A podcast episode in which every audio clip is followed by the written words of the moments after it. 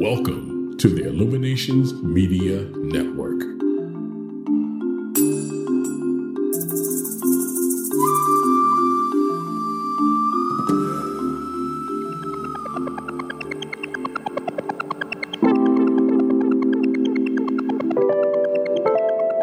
And this episode is brought to you by my books, Spiritual Healing Through a Breakup, and Tam's Healthy Kitchen Down Home Cooking. You can find both of those books at tamshealthykitchen.com. And you can also find them on Amazon, where I'm Tamara Taggart, your host, and I'm super excited to be back with you. As many of you probably know, I have not been interviewing for a while, been a little quiet, um, simply because my husband was very ill. And unfortunately, I did lose him. Um, we all lost a wonderful man uh, in April to cancer. And uh, I'm continuing on and I'm interviewing again beginning now um, because that's what he would have wanted me to do. And so I'm super excited to uh, to interview Paul Wallis today. Uh, I have been admiring his work for a very, very long time, and I feel very, very privileged and honored to interview him. And to give you just a little taste of Paul Wallis, the man, his intellect, and his passion, I'm going to read a little excerpt from his book, the one that we're going to be talking about today, Escaping from Eden. Uh, this is from page 153. And Paul writes, What are human beings? And what are we capable of? I want to know how our lives can be with better tapped brains and old inhibitors switched off. I want to really unpack all that Jesus gave us to unravel our servant and slave programming. I want to know what a free sibling society and love for all our brothers and sisters might look like and feel like. You know, this speaks to the passion this speaks to a person who is a visionary and who wants to find out the truth, who wants to step out of the agreed upon story. And so I welcome Paul Wallis to the Illuminations Media Network. Hey, Paul, thanks for joining us. Hi, Tamara, and thanks so much for having me on your show. Oh, it's a pleasure to have you on the show. I'm excited. I've been following your work for a very long time. And I am so very impressed because you are a brave one. you uh, you're writing things that I know most everyone, everyone who who is a thinking person, you know, with critical thinking faculties, has asked often, you know, about those scriptures. But you know, a lot of our our, our listeners and viewers might ask, you know, escaping from Eden. You know, we often think about Eden as being this uh, wonderful place that's a paradise even you know that's a that's another uh, word for eden you know would be a paradise. And uh, and here you are with this title escaping from eden. You know you go deep into those questions as i said before. And and paul let's just jump right in. Why would one want to escape from eden well, obviously, the, the title is intended to intrigue people for all the reasons that you just laid out. We do think of Eden as a paradise. That's how the story seems to present, and that's how it generally gets told. Why would you want to escape from a paradise?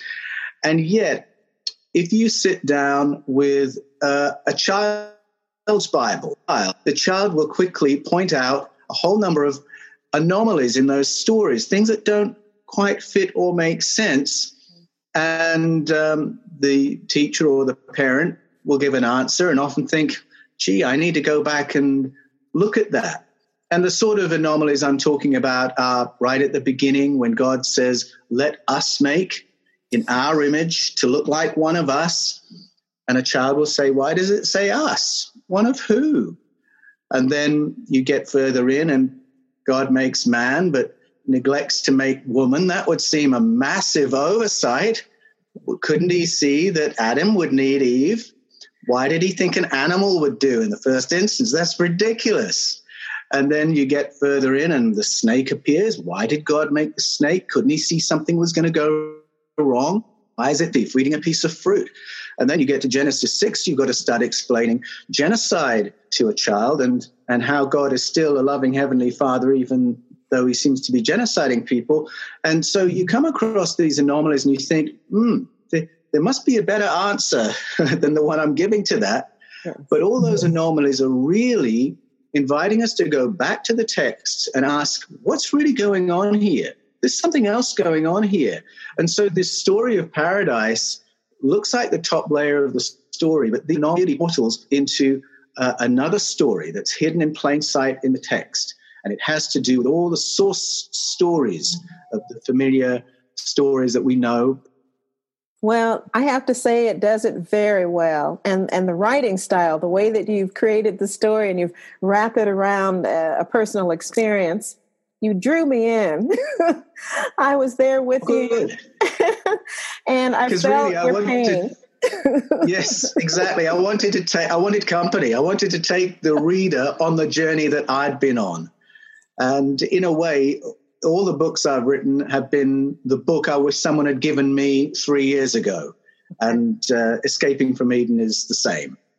Now, definitely. Now, you know, just to go back a little bit about your background, that uh, that you are, were definitely a part of the Anglican Church and the clergy, and uh, and you were a preacher and a teacher.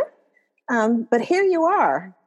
You know, you're delving in. You you are a theologian. You have studied deeply you know you you you go into uh, into the story where you've paused kind of like this pandemic that we're in it's it's causing people to pause you know because you had an accident and you had an opportunity to actually slow it all down and take a deeper look wow I think a lot That's of right. these a lot of these things are, are going to be happening now with with everyone across the planet. People are going to begin. Well, I think people have been waking up for quite a while, but now because people have slowed the rat race down a bit, you know, people are really taking a look at what's what. Don't you agree? I do agree. I think uh, for a lot of people, it's interrupted their their usual patterns, mm-hmm. and if your usual work pattern gets interrupted as a pause, or if the communities that you're usually a part of, you can't be a part of, that does give you a different kind of headspace to begin to ask some different questions and take longer in answering them.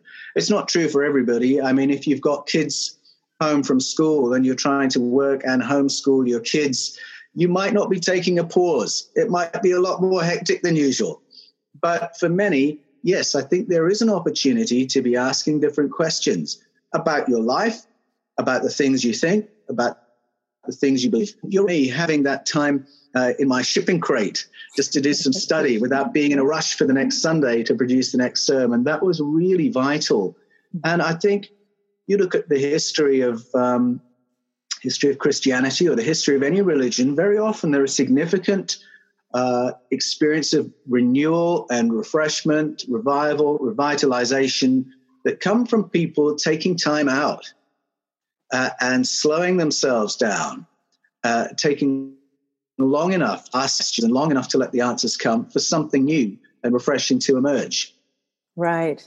And and in your book you you beautifully uh, demonstrate this this breaking down of of your own walls you know and and how it was very challenging for you but you bravely moved forward and and the question of course we don't want to give away the entire story because because you know nobody can can can can miss out on this. This is something that is a great gift that you've given to the world and I want everyone to get this book and to read it. But but in that internal grappling, you know, and dealing with a colleague and uh, the change in your mindset and, and who you were going to be from that forward, you know, wow, having to discuss this with your wife, you know, here's this huge change in in the way that you've lived your lives and what you've believed for so long how did you move through that as a family? Yeah, that's a great question. in a way, escaping from Eden might look like a sudden departure from a journey I had been on in ministry. And not only had I been a, a preacher, but I'd actually taught pastors how to interpret the Bible. Yeah. Uh, and so I've been doing that for 15 years and I've been preaching for 30 years. And so to get that far in and think, whoa, I've got some things wrong here. I need to take a turn. You're right, it is very significant. But I think all through my life as a believer, I believed in the Reformation idea of continually going back, asking that right. And from time to time, you go back and ask, Have I read that right? And the answer is no, you've missed something. Mm-hmm. And yes, there were some very significant things that I had perhaps not missed, just not thought through, just not taken the time to think what are the implications of these things that got mentioned in passing at theological college all those years mm-hmm. ago.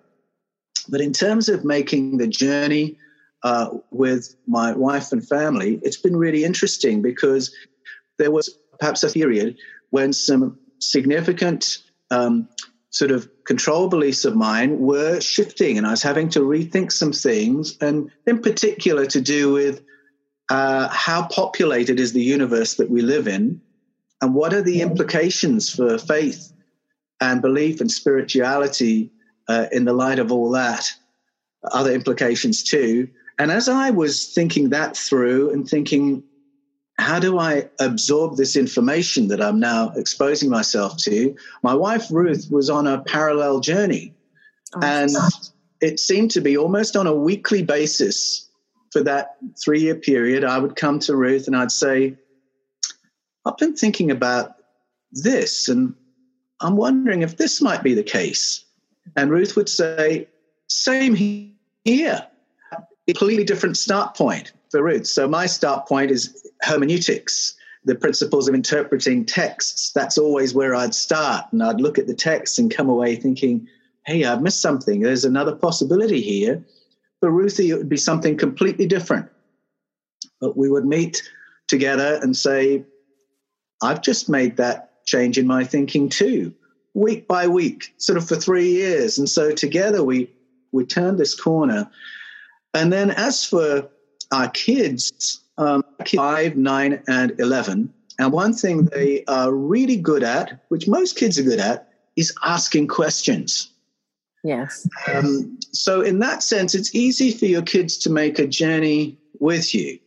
So, our kids, they go to a Christian school, and from time to time, they'll come back and say, Oh, we looked at this today. Um, what do you think about that, Daddy? And my answer is always, what do you think about that, Evie? Does that sound right? What thoughts? And she will share her thoughts, and she's got fabulous instincts. And I say, Well, I like the way you're thinking, Evie. Or sometimes I say, I like the way you're thinking. Have you thought about this? And so we will, we'll think it through together. And I find um, our kids, all of them, have a real instinct for when a question has or not been answered to their satisfaction. And uh, at their own level, they're able to ask questions and wrestle with them. And simply by not giving a pat answer and keeping them thinking, and as best I can, sharing what my work is about, we've made this journey together. Beautiful. Uh, I have to say, your parenting style is right up there. I'm hoping that other people will uh, will take clues, you know, from your expression here. I love that. Well, the, the main one that, that we're speaking about, the one that really raised that eyebrow for you, was the plural of Elohim. Want to go into that discovery? Right. Sure. I, now, I'd known uh, about this word since going to theological college in my 20s, uh, a long time ago. And we were given the explanation that there are different words used in the texts of the Hebrew canon that get translated as God or Lord or the Lord, and that the different words used often reflect different traditions or different sources. Of course, scriptures are scriptures plural, they are texts that have been brought together. Um, a collection of scrolls that forms Genesis, a collection of scrolls that forms Deuteronomy, so on and so forth. And they come from different places and different times, and they come together to form the Bible, to form the Hebrew canon. And so the explanation is some of these come with this word Elohim. But the question is, why does it look like a plural? It looks like a masculine plural, as if plural behaviors. You know, let us speak. Let us make the humans to look like one of us. Mm-hmm. Um, when Abraham is asked, Why did you move from Ur of the Chaldees? He says, Because the Elohim, plural, told me, plural. And when you go to some um, commentators, they'll say, Oh, he's using the language of polytheism because he's talking to a polytheist. Well, mm, really, that never quite convinced me. And it's a funny word because in some, some texts, him is good. In other texts, false god, demon, demons, landlords, um, barons, angels. Well, how can it mean all those things? And if it does, how do we know what it means in which text? How do we know we've got those translations all correct? And in texts where you find the Elohim, plural, doing wicked, awful, genociding, anti human things, why do we translate it as God in those texts?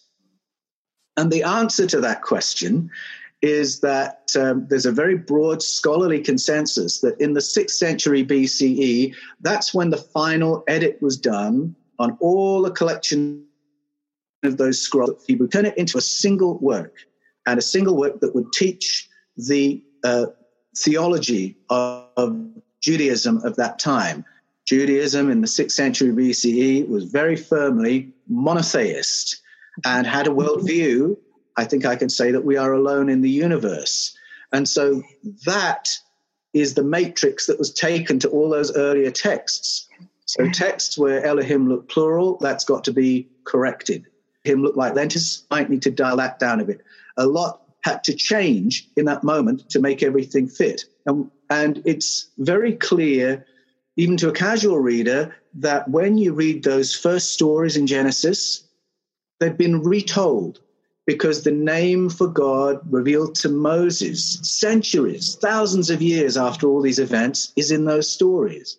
And so, right away, the Bible's showing us that somebody after the time of Moses has gone back and retold these stories and put the holy name into them, Yahweh. And as soon as you see that, you ask the question, all right, that's fine. I get that. The message is only one true God. That's fine. I don't have a problem with that. But my question is, what were the original stories that got edited? And so right. that was the gateway I had to go through, the question I had to answer, and the journey I go on in the book, Escaping from Eden. And yes, you do. You take us on a journey. Uh, we go back to uh, to the Anunnaki, which which is might be challenging for people to think of. Okay, I've heard of Sitchin, and I've heard of you know uh, what he's written about in his his many books, where he's speaking about the Anunnaki and uh, how they have upgraded man, and so on and so forth. But it's like, how do we put that with the Bible? How does that fit in with that? Are you saying sure. that extraterrestrials actually had something to do with us? Is it real? well, when you go back, particularly to Genesis 1 to 11, and you read the stories of the Elohim, the question I ask in the book is what happens if you read that as a plural? What happens to the stories? And what happens is the stories change but they don't change in a random way. Once you do um, shift in such a way that they line up with the ancient Sumerian stories, and very quickly you can see that the Genesis 1 to 11 stories are a summary form of the Sumerian stories of the Anunnaki, uh, or the sky people, as I call them. And that shouldn't really surprise us because the Bible tells us that Abraham and Sarah the progenitors of uh, the Judeo Christian tradition came from a Sumerian based culture. They were a Semitic people, but they were part of a Sumerian culture. Abraham's father was a priest of that culture. And so we shouldn't be surprised that they would bring all stories they had learned as children and the stories they had known, in Abraham's case, for what was it, 70 years. take those stories with them and sew them into the foundations of their own tradition and what was to become their own Bible. So we shouldn't be surprised to find those parallels. And when we started being able to read the Sumerian stories in the 1800s, when we found the translation key, people started reading them and they thought, hang on, this story sounds like Adam and Eve. This sounds like Cain and Abel. This sounds like, and quickly it became clear that the Sumerian stories were the source of those early Bible stories. But the challenge it throws up, as you just pointed out, is that the Sumerian stories aren't God stories. Right. They're stories about our ancestors bumping up against visitors from another planet who had a hands on involvement in our development. It's a foreign sounding story at first, but it actually repeats in the Elohim stories once you pluralize it. And then as I go through in the book, you find there are other narratives all around from all kinds of cultures that had no contact with each other, all with the same memory being expressed in different ways. Now, Paul, for some believers, they may grapple with this. This they may believe that this discounts everything that they have believed about God and their Christian faith. You know, I don't think it does. I have heard conversations, you know, where people think that, well, then this means that everything that I have believed is untrue. And for me, no. God has created so many different things, right? He didn't just create us, certainly if he created extraterrestrials, does that change, you know, the one true God and the loving God? I agree. And I think there, there are two start points there for me. One is uh, that as a Christian, my faith really centers on Jesus, taking G- Jesus seriously, wanting to follow his teachings. And if I believe that God is like Jesus shows me, then when I go and read the Old Testament, the Hebrew scriptures, that gives me questions right away. Yes, it does. Yes, big time questions because no, I, I, I was just I was just going to say because that God of the Old Testament is is quite cruel, you know, That's and I right. And, and it's very different from from the Father God that that Jesus was one with. You know, it was exactly. all about uh, generosity and love and compassion and forgiveness. We, yes. Yeah. and the whole world. So if you if you believe in Jesus and you go back to the Hebrew scriptures, you'll be saying this text that says that God won't forgive, that can't be right. This text that says God genocides people, I'm not sure about that. This text that says that God loves Jewish people and hates the rest of the world, that can't be the whole story. So you've got those questions from the beginning. And so for me, going back and saying, what's going on here? Have I read this right? Is there another way of reading it? It wasn't striking at the foundations for me because my foundations are to do with Jesus. And um, there's another relates to an amazing thing that happened about 10 years ago when Pope Benedict XVI called on the Pontifical Academy of Sciences to hold what was called a colloquium, which is a symposium basically of top theologians, top scholars, and they were called together to discuss the theological implications of contact with other civilizations. And all the spokespeople who emerged from that basically said there isn't really a theological issue in this because if we have contact with tells us is that God has made far more than we were aware of. And these other entities will be creatures of the same creator. And just as we've had to learn, or hopefully are learning how to get along on this planet, we need to learn how to get along in this cosmos. Um, but it, it only shows us the immensity and diversity of God's amazing creation. And I agree with that. Yes, I, I do totally. I think that that it, it broadens our perspective, you know, and, and it's time for us to grow most definitely. it's definitely time. You, you know, another thing that um, that you outlined for me, and it's something that I have thought about a great deal. I from the time I was a very child, uh, a very young child, I somehow intuited that the world begins and ends and everything kind of starts all over again is the way that I, I saw it in my mind as a little girl. Mm. And you speak to the beginning you know, right there in Genesis where everything is being created, you speak to it as not a creation, but as something else. Yes, that's right. It took me a while to get my head around what was happening there.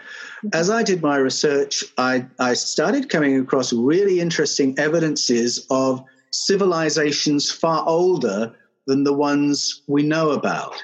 And so, for instance, if you look off the Gulf of Cambay uh, in India, uh, off the coast of Cuba, uh, off the coast of Japan, uh, Malta, we can find the evidences of megalithic cities that have been above sea level no more recently than 10,000 years ago. Mm. Well, that's earlier than the timeline we know anything about.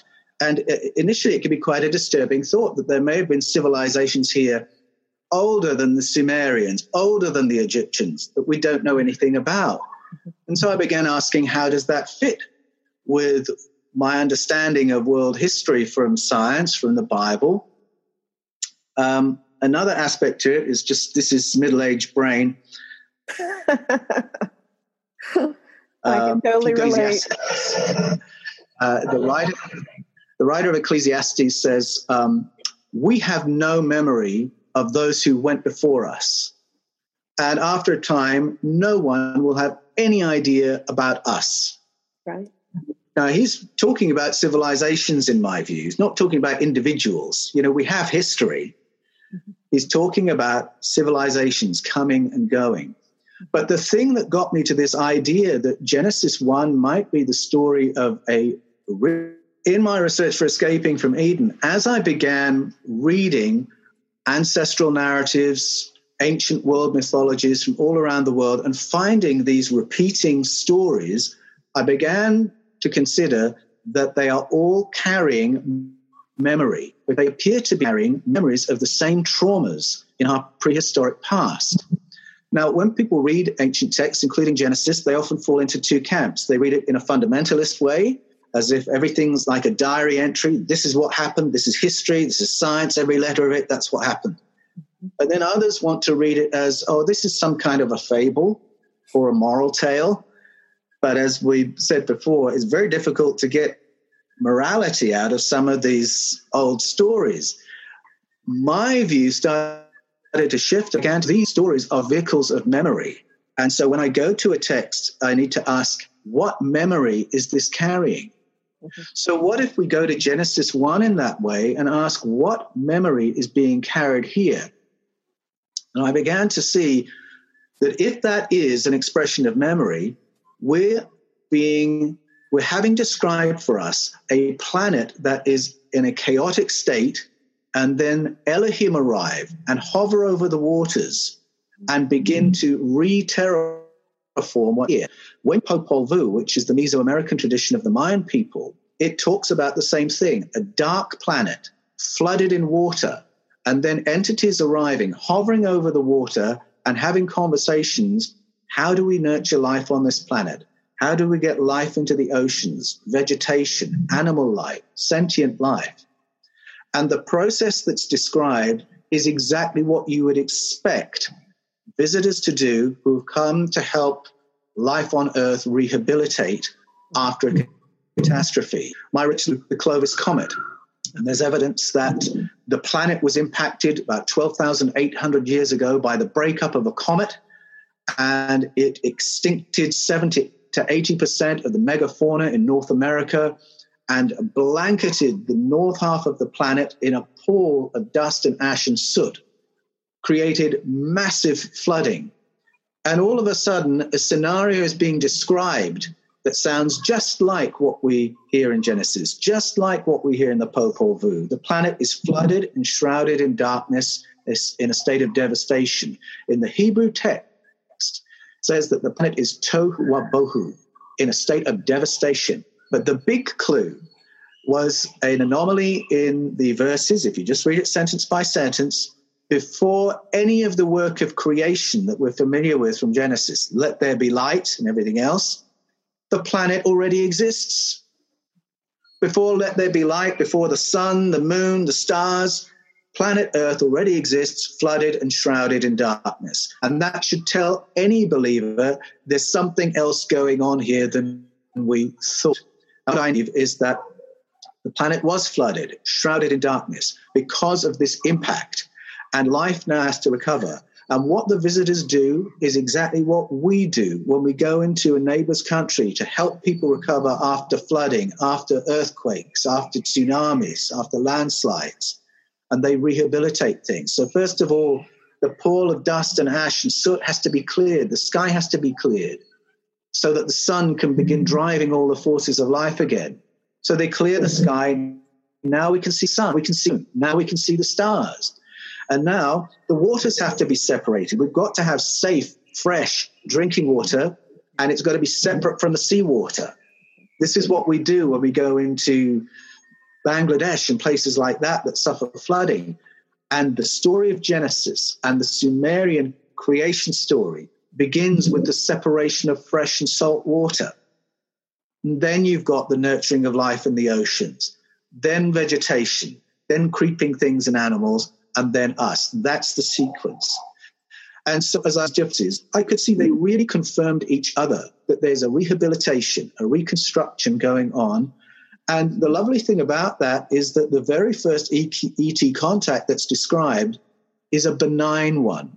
Yes. The people have arrived to help planet Earth. And that is part of the Elohim story. When people talk about the Anunnaki, it can sound freakish and horrifying and terrifying. When people think about ETs, they might immediately think Mars attack, Independence Day, invasion of the body snatchers, and a dark side to the story of a populated universe. But we have had benign interactions too. And those memories of benign contact are all around the world in our ancient mythologies. Now, Paul, then the question asks I mean, you know, the first one was benign. You know, here there's been a catastrophe, there's a cataclysm. You know, we've got to help them, right? We've, we've got to, to nurture this planet back to life and get things going again. Um, but when we think about about the Yahweh in the Old Testament, could that have been another ET race by then? Well, uh, as I go through the Hebrew stories, the Hebrew canon, there are various ET presences uh, with some kind of a stakeholding in planet Earth. And sometimes they bump up against each other and they compete with each other. So as you go further into the stories of the, the, the Hebrew stories, you've got one Elohim here competing with this Elohim over here and sending the humans out to war against each other. There's this body called the, the Heavenly Council or the Sky Council, where these entities, these Elohim and Bene Elohim, are debating as to what next, how to foment the next war. And sometimes they conflict over what the human story should be. You get to Genesis 3, there's a conflict among Elohim as to how conscious and intelligent the humans should be. You get to Genesis 3, that is, get to Genesis 6, there's a conflict over how technology, how much technology should uh, these humans have. The Tower of Babel, yes. Tower of Babel, that's right. Mm-hmm. So there are various presences with various agendas. They're bumping up against each other. And a lot of time we see caught in the crossfire in some of these early stories. My goodness. You know, I'm a big Star Trek fan. and you know that prime directive, right? So certainly there's been a whole lot of breaking of the rules here, breaking the universal rules of of not interfering for sure. Yes there has. That's right. And i mean even in star trek that prime directive gets broken a few times doesn't it? I mean the united federation of planets is supposed to work it all out together. Then you've got naughty villains and klingons who, who break the rules from time to time. I think it's very similar to what we see in the pages of our ancient texts but also it may give some explanation as to why there's this veil of secrecy over ET contact uh, in our day. Why isn't it more open? I think it has to do with that prime directive. Mm. You know, and this this makes my you know I, I kind of have a crazy mind, if you haven't already recognized. Um, but I, I think about some of the scriptures and what they actually say and, and some of the abilities, you know, that a lot of the, the Bible uh, characters and people uh, had, like, like Noah. Remember when Noah was born? They were concerned that he might have been uh, a child of a watcher. Um, and we also look at uh, at Jesus. He had these powers. Do you think they could have been, you know, could they have been um, children, you know, of these watchers or or hybrids? Well, it's uh, if, if we know because the, the story that emerges with the plural Elohim and then reading the parallels is that we're we've all got a little bit of ET in us. Okay. Uh, that we we are earthlings, we're human beings, we have ancestry here, but that uh, we have been tweaked and modified a little bit here and there. Genesis 3, that's really what that text is all about. And there are debates among the powerful ones as to whether we should be up to this level or this level. And in fact, in the Sumerian, Genesis, Popol Vuh, the Mesoamerican, and some of the African stories, there's a very clear explanation that we were upgraded, upgraded, upgraded, and then up to here, where we're a little bit more capable than we are today, where we had abilities in precognition, remote viewing, telepathic ability, um, abilities in healing that flowed from that. And then the um, the colonizers, the genetic modifiers, said, "Oh, the, these guys are a bit hard to manage. Let's die down a bit." And so that's what happened. We're inhibited. Uh, just uh, to touch on it briefly, there's a fascinating um, topic of genuine scientific inquiry in our day. Neuroscientists study a phenomenon called acquired savant syndrome, okay. which is where an accident, a blow to the head, a central nervous system injury suddenly unlocks amazing cognitive abilities. And scientists are baffled by that. How can an injury suddenly make you cleverer? I mean, you can speak a new language, play a new instrument, physics or whatever it is. What are advanced abilities doing in our brains in the off position? Uh, and science hasn't found an answer to that. That that DNA that that uh, they've spoken a great deal about. They just don't know well, what it is, right? They, exactly. But the mythologies have an answer. They say we all have those capacities. Uh, we we all have that potential. But the story is that we got dialed down, and a lot of the cultures that have curated these stories of being, your methods for trying to re-upgrade us, to get us more conscious, more intelligent, more insightful once again. So that's I just that's a little side point I'm making there. But when you go back to Noah, um, it may be that Noah was so special because he was uh, human, not because he was different to human. Because the great controversy in Genesis six was around another layer of hybridization that was happening, and for a lot of belief actually that there may be ETs because this other species is mentioned that suddenly comes and hybridizes with human beings. Mm-hmm. And that's what has to be stopped. And Noah seems to be the reboot of humanity that avoids the problem of the hybridization. So it may be the other way around, in fact, that Noah was more purely human. But when we get to someone like Jesus or some of the prophets and say, how could they do that? They've got these amazing powers it may be they are showing us what a human being is capable of with the inhibitors switched off, operating at the kind of level of consciousness and ability that is really the potential of every one of us. Interesting.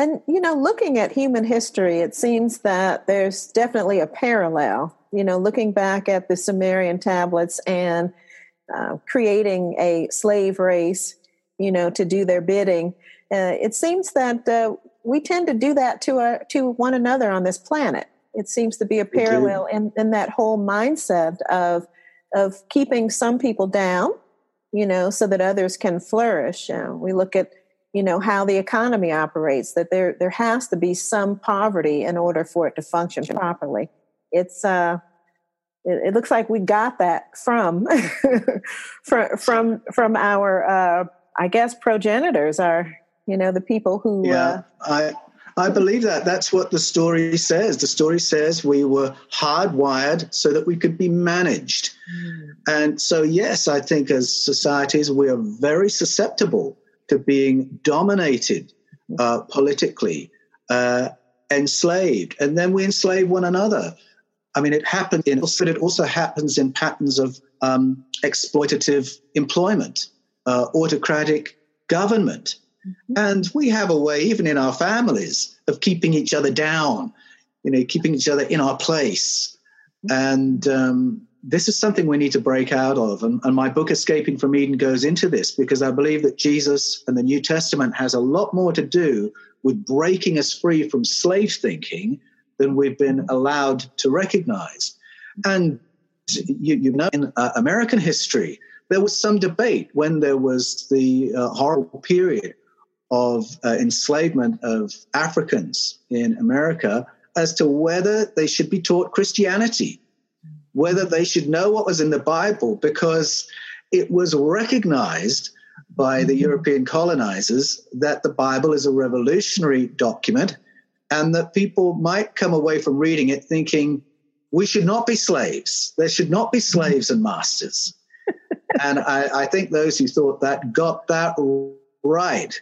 In explosive doctrine, and Jesus is all about liberating human beings, maximizing us. He is not interchangeable authority and command. And it's a wonder to me that we managed to create forms of Christianity that are so hierarchical and so feudalized when that is not in the gospel at all. No, it's not. Well, we know that it, it all is rooted in fear. You know exactly. Yeah, exactly. When people ask what does slave programming look like, because it sounds a bit abstract, I think the short answer is fear. Mm-hmm. If you have a fearful um, being you're being manipulated. So yeah. I think giving us courage, giving one another courage, I think that's a big part of what the gospel is really about. And I hope that when people read Escaping from Eden, that's what they come away with a feeling of courage and excitement at exploring what our potential is as individuals and then how we can live better and more expansively as a society. Well, Paul, with your extensive background as a theologian and a Bible scholar, um, you know, a member of the clergy. Do you have any suggestions for for our viewers, for the audience, on how they might embark upon a really deep exploration of the scriptures? Like, what are some of the tools that they might need to help them along that? I think probably, yeah. I think um, the key tool, and it's one that doesn't cost any money, is questions to be full of questions. And if your question hasn't been answered satisfactorily, then don't settle. Keep that question, pursue it. So when you come to any text, there are obvious questions to ask Who wrote this? Uh, why did they write it? Why was this writing included in the canon? And what else was going on at the time to include this? And that gets you into understanding the text. And then you can ask how does this text understand me? So if you go to the text with questions that may be nothing to do with the text, they're your questions. How can I live a more joyful life? How can I live a more productive life? How can I be a more loving person? If those are your questions, carry them with you wherever you go and ask it of what you read or whatever situation and ask it of your sacred texts as well. And you will find God will be speaking to you as you carry those questions with you. And if something doesn't fit, if an answer doesn't make sense, uh, if you can't get what you're reading in the text to fit with your other beliefs, then it doesn't fit. It's asking you to look again, it's showing you something new. So I think that's a really vital thing. Costs no money, really treasure.